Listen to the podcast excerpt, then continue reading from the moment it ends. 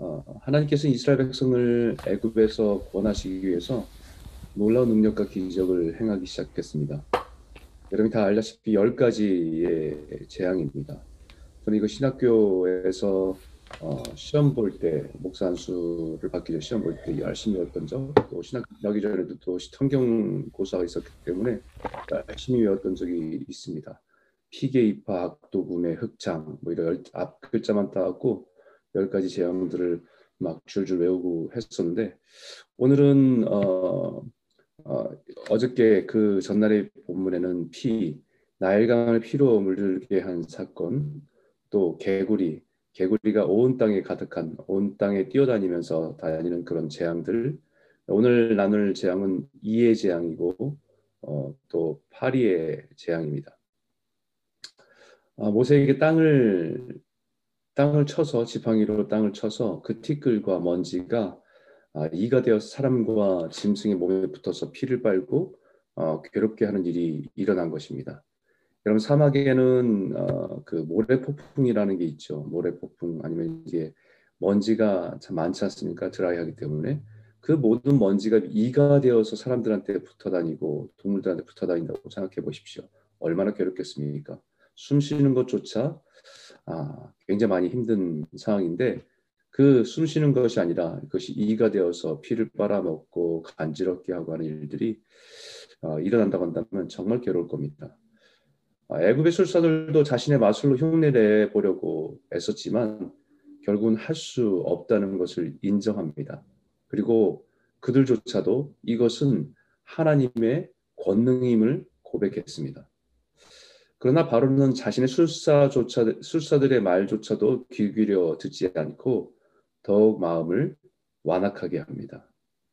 그러자 이번에는 파리떼가 나타나서 온 천지에 밥상에 침실에 또 쫓아내도 소용이 없고 잡아내도 소용이 없을 만큼 가득해서 괴롭힘을 당하는 일들이 재앙이 되었습니다.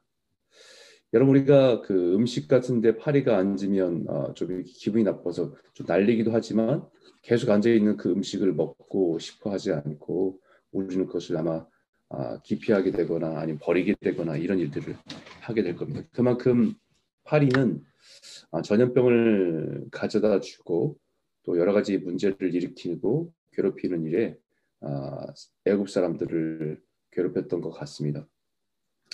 그 재앙이 너무나 괴로웠기 때문에 바로는 아, 가지 말고 여기서 제사를 드리라고 제한적으로 허용을 했습니다. 그러나 결국은 그것은 하나님께 원하시지 원하신 것이 아니었기 때문에 이스라엘 백성들을 광야로 보내기로 약속을 합니다. 그러자 모세가 하나님께 간구함으로 그 모든 파리의 재앙이 떠나가고 원래대로 돌아가니까 다시 아, 바로는 언제 그랬냐는 듯 마음이 완강해져서 이스라엘 백성들을 보내지 않기로 합니다. 아, 저는 이 바로의 모습을 보면서 참 한 사람의 마음이 어, 하나님께로 돌아오기가 이렇게 힘들구나라는 생각을 하게 돼요. 무엇인가를 가지고 있으면 가지고 있을수록 어, 사람이 약할 때 조금 약할 때는 좀 이렇게 하나님을 찾는 것 같다가 다시 원래대로 돌아가면 어, 그 마음이 완악해져서 하나님을 인정하지 않는 모습들을 바로뿐만이 아니라 많은 사람에게서 보게 됩니다. 아, 예전에 목회를 하면서 병원에 이모전 씨로 병원에 입원하신 분을 어, 찾아가서 눈물로 기도하고 어, 그분이 오랫동안 교회를 떠나셨던 분인데 어, 그분이 그 일로 인해서 마음이 열리고 어, 본인이 정말 제 앞에서 제 앞에서는 같이 눈물로 기도하면서 하나님께 돌아올 거로 약속을 했습니다. 아, 참 그런데 그때는 만큼은 그 눈물에 눈물이 비친 눈동자를 보면서 그분이 얼마나 연약하고 그 현실을 아, 받아들이면서 하나님을 인정하는구나 하나님께 이제 돌아올 때가 됐나 보다 이렇게 생각했는데 아, 참 그 마음이 그, 그 건강이 회복되자마자 아, 그분을 두 번째로 기쁜 마음으로 그분을 찾아갔지만 아, 그분의 눈빛에서 제가 느낀 거는 아 마음이 변했구나 금방 변하더라고요. 저를 대하는 태도부터 변했고 그분의 그 아, 마, 하나님께 향한 그 마음조차도 변했구나라는 것을 눈빛에서 어, 처음으로 다시 느낄 수가 있었습니다. 참 그것을 보면서 바로는 다른 것이 아니라 우리의 본질 안에 있는 우리들의 마음이구나라는 생각을 많이 하게 됩니다. 사람이 무엇인가를 가지면 가질수록요, 또 그것이 물질이든 아니면 자기의 생각이든 자기의 건강이든 자기의 능력이든 참 어, 마음이 완악해져서 하나님께 돌아오기가 이렇게 쉽진 않구나라는 생각을 많이 하게 됐습니다. 저는 이 열 가지 재앙을 예, 재앙의 말씀을 읽을 때마다 늘 궁금했던 것은 왜 하나님은 바로가 쉽게 이스라엘 백성들을 내어주지 않을 것이라는 것을 알면서도 열 가지 재앙을 하나씩 하나씩 행하셨는가라는 것입니다. 바로가 이렇게 완악하고 끝까지 버틸 거라고 아셨을 텐데 그럴 바에야 차라리 처음부터 강력한 것 한 두세 개 정도만 하면 그 애굽 바로 애굽을 흔들었다고 한다면 더 효과적이지 않았을까라는 생각을 하게 됩니다. 그런데 묵상하면서 깨닫게 되는 것은 그 재앙은 애굽과 바로를 심판하기 위한 목적도 있지만 더 중요한 목적은 이스라엘 백성들을 향한 하나님의 뜻이었다는 것이지요. 애굽에서 400년이 넘는 세월 가운데 애굽의 문화에 깊이 젖어 있던 이스라엘 백성들에게 애굽이 의지하고 두려워하던 애굽의 신들이 하나님 앞에서 얼마나 무기력한 존재인지를 하나하나 보고 깨닫게 하기 위함이었다는 것이 더 컸다는 것이죠. 우리도 여기자 이민자로서 10년, 20년, 30년 살아가면 우리도 모르게 여기에 삶에 적응되고 여기에 문화에 적응되는데 1, 20년이 아니라 400년 동안에 애굽에 살았다고 한다면 그들의 생각과 가치관과 모든 것들이 애굽 사람과 동일화되어 있을 거입니다. 그들 앞에서 그 하나님의 권능을 보았지만 그때 그때 그것에 반응하고 또 그것에 흥분하고 또 그것에 순종하는 것은 당연히 있지만 깊이 뿌리 내린 가치관과 그 삶을 바꾼다는 것은 아마 쉽지 않았을 겁니다. 이 열 가지 재앙은 애굽 사람들이 섬기는 신들이 하나하나 하나님의 권능 앞에서 무너지거나 그 또한 하나님의 권능 아래 복종하는 피조물에 불과함을 보고 깨닫게 하는 것이었습니다. 오늘 티끌을 모세의 막대기를 쳐서 이가 되게 하신 것도 그들의 땅의 신인 흙의 신이 모세의 손에 들린 막대기로 그 땅을 쳐서 그 티끌을 쳐서 이가 되게 하는 사건입니다.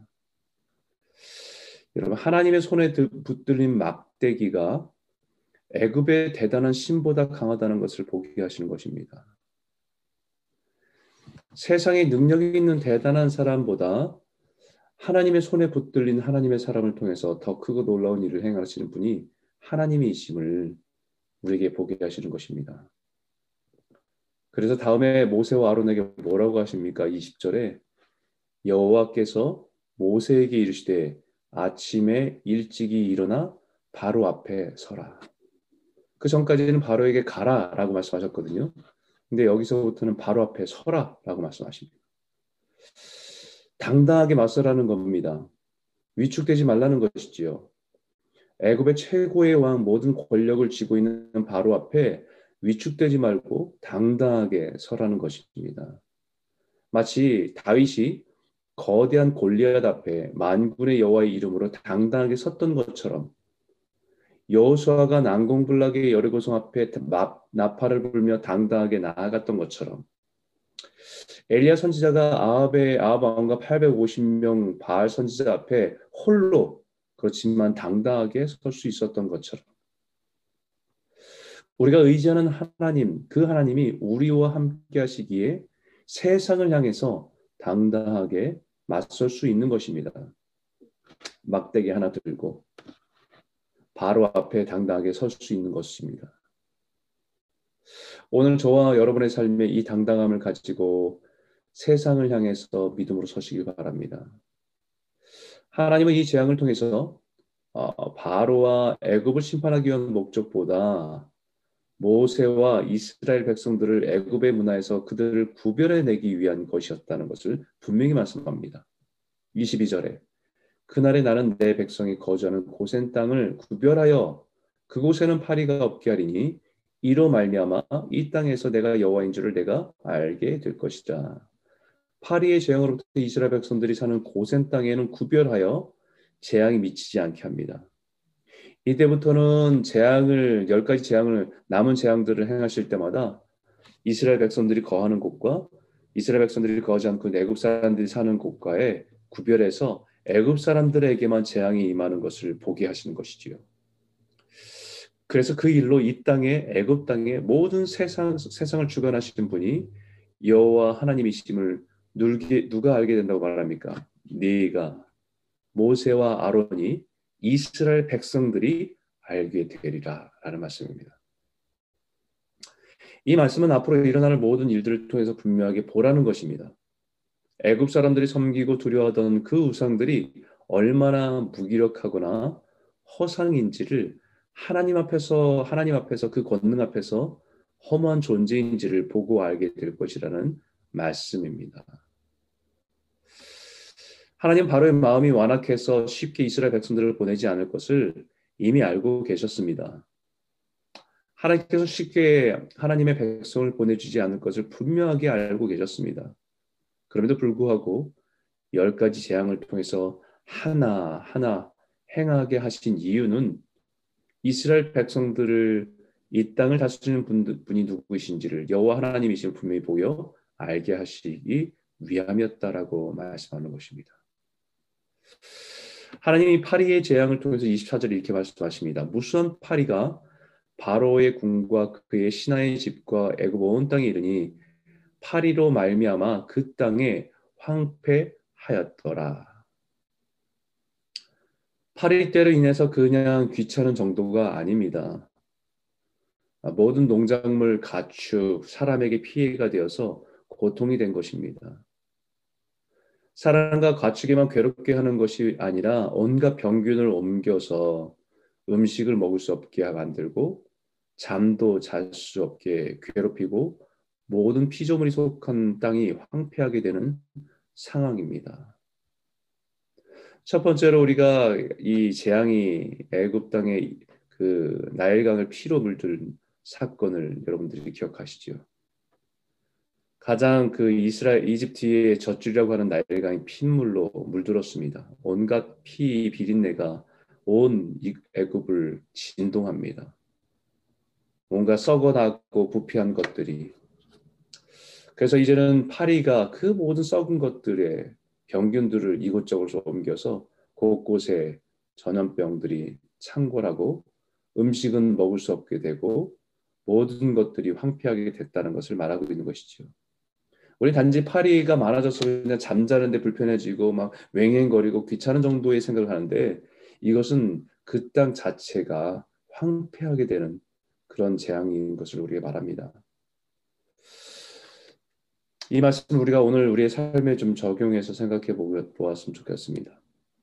우린 지금 눈에 보이지 않는 바이러스로 온 세상이 황폐화되는 것을 보게 하십니다.